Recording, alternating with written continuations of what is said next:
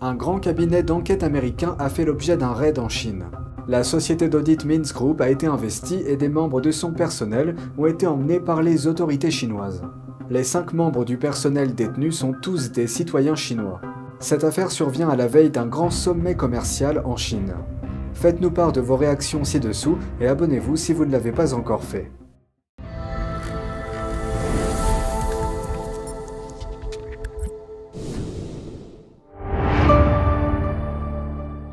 Bienvenue dans Regard sur la Chine. Les autorités chinoises ont fait une descente dans les bureaux d'une entreprise américaine à Pékin. Elles ont arrêté cinq de ses employés. La société américaine Mins Group a signalé l'incident jeudi en fin de journée. Depuis, elle a fermé son bureau de Pékin. La société a également confirmé qu'elle n'avait pas reçu d'avis préalable ni d'avis juridique concernant une affaire à son encontre. Mins s'est dit prête à travailler avec les autorités chinoises pour résoudre tout malentendu, sa principale préoccupation étant la sécurité et le bien-être de ses collègues en Chine. Les cinq membres du personnel détenu sont tous des citoyens chinois. En Chine, les personnes soupçonnées d'infractions pénales peuvent être détenues pendant des mois, voire des années, sans être inculpées ni avoir accès à une représentation juridique. Les deux Michael canadiens, par exemple, Michael Kovrig et Michael Spavor, ont été détenus en Chine pendant près de trois ans. Leur cas est en grande partie considéré comme une vengeance après l'arrestation de Meng Wanzhou, la directrice générale du géant chinois des télécommunications Huawei. Le département d'État américain maintient un avis de niveau 3 pour la Chine. Il affirme que le régime chinois applique arbitrairement les lois locales et mentionne un risque de détention injustifié. Pékin reste très discret sur l'incident. Je ne suis pas au courant de la situation que vous mentionnez. Selon le site internet du groupe MINS, celui-ci est spécialisé dans la vérification d'antécédents, la collecte de données et les enquêtes internes, généralement dans le cas d'allégations de fraude, de corruption ou de mauvais comportements au travail. Ce raid intervient alors que Pékin s'apprête à accueillir le forum annuel pour le développement de la Chine. Cet événement de trois jours est considéré comme le Davos chinois. Il accueillera plus d'une centaine de délégués étrangers. Des analystes soulignent que cet incident arrive à un moment où les États-Unis cherchent à couper l'accès de la Chine aux puces électroniques haut de gamme, à interdire TikTok et critiquent le dirigeant chinois Xi Jinping pour ses liens avec la Russie. En plus de cela, il y a la prochaine visite de la présidente de Taïwan aux États-Unis. Ils estiment également qu'il s'agit d'un message que la Chine veut l'argent et la technologie des États-Unis, mais rejette les renseignements et les informations venant d'entités étrangères sur ces entreprises. Si certains enfants ne veulent pas voir TikTok disparaître de leur téléphone, certains parents s'y opposent fermement. Lors d'une manifestation devant le Capitole des États-Unis jeudi, des groupes ont appelé à une interdiction immédiate de cette application contrôlée par le PCC. On les écoute. Arrêtez tout de suite. Arrêtez d'essayer d'influencer nos enfants. Arrêtez de permettre des choses aussi nuisibles sur votre plateforme. La plupart des participants étaient des célébrités d'Internet, des influenceurs et des activistes.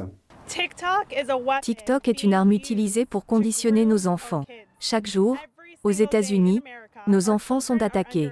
Les prédateurs se cachent partout, essayant d'entrer en contact avec vos enfants pour les subvertir.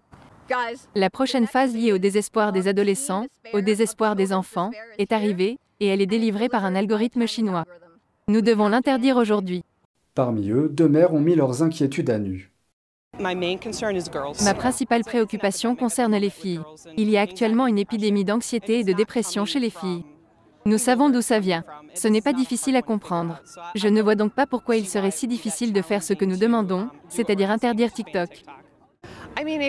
Quand on regarde les cas de personnes qui se sont déclarées comme transgenres au cours des 4 ou 5 dernières années, et qui ont augmenté de manière exponentielle, on doit se demander ce qui pourrait influencer ce phénomène, et la popularité de l'application TikTok a explosé.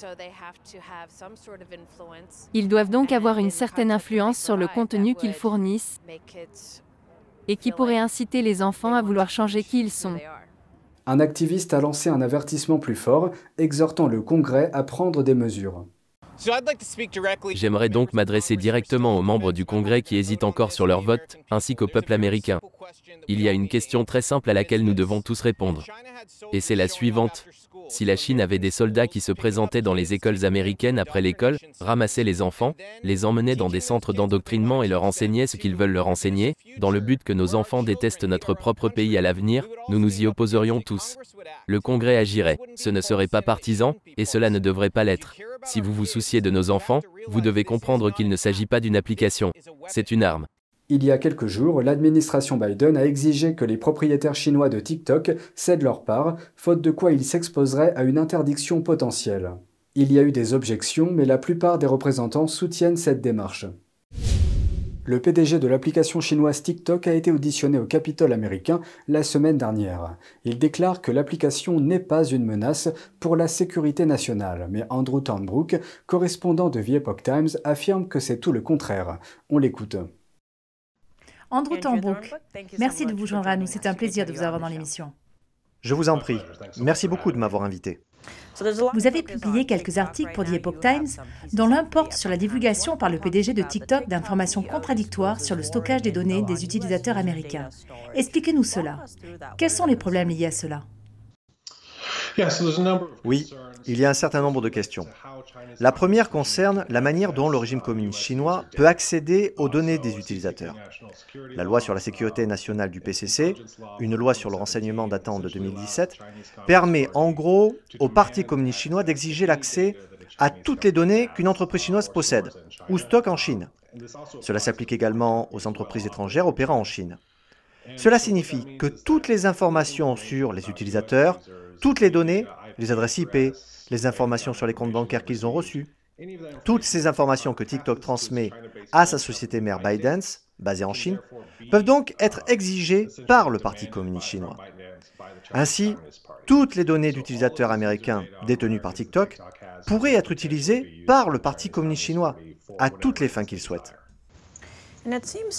Il semble que TikTok essaie de se faire passer pour une entreprise sûre. Ils mettent en avant ce nouveau projet appelé Projet Texas. Mais il semble que jusqu'à présent, le PDG disait que les employés de ByteDance peuvent accéder aux données des utilisateurs américains.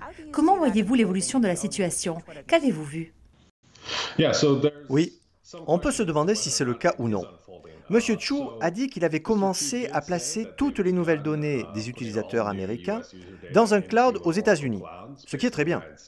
Mais il a également dit qu'il y avait des données anciennes, qui stockaient toujours des données américaines à Singapour, par exemple, et qu'ils envoyaient toujours activement des données aux employés de Biden en Chine continentale, où elles peuvent être exigées par le Parti communiste chinois.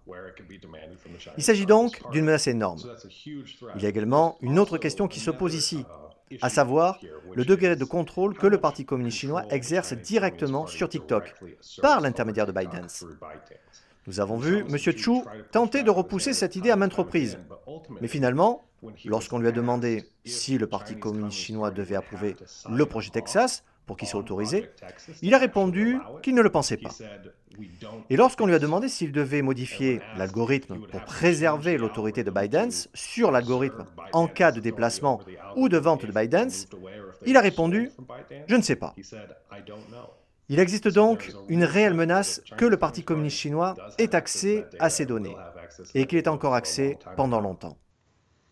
Il semble qu'à la suite de cette audition, la Chine ait répliqué en disant ⁇ Oh, nous ne demandons jamais ce type d'informations. Mais qu'est-ce qui est réellement préoccupant pour le public? Beaucoup de gens pourraient se dire ⁇ Je ne travaille pas au gouvernement. Pourquoi devrais-je m'en préoccuper? Quel est le problème ?⁇ Il y a beaucoup de questions en jeu. Tout d'abord, la loi sur la sécurité nationale stipule que le Parti communiste chinois peut exiger le silence de ceux à qui il demande des informations. En d'autres termes, si vous êtes une entreprise en Chine et que le PCC vous demande des informations, il peut également, en menaçant de vous arrêter, exiger que vous ne révéliez jamais ces informations à qui que ce soit d'autre.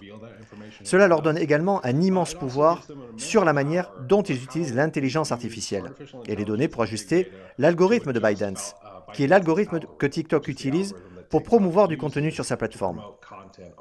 Il s'agit d'une plateforme extrêmement populaire. Toutes ces données sur les utilisateurs américains permettent au Parti communiste chinois de comprendre ce qui fait tiquer les Américains et d'utiliser ces informations contre nous, que ce soit pour faire de la propagande, par exemple, ce qu'il a déjà fait par le passé. Il peut également censurer du contenu et faire croire aux gens que certaines choses ne se produisent pas. C'est une chose que TikTok a admis avoir faite dans le passé, en censurant des contenus sur le massacre de la place Tiananmen et sur le génocide des Ouïghours au Xinjiang. Andrew Thornberg, merci beaucoup de nous avoir rejoints. Merci beaucoup de m'avoir invité.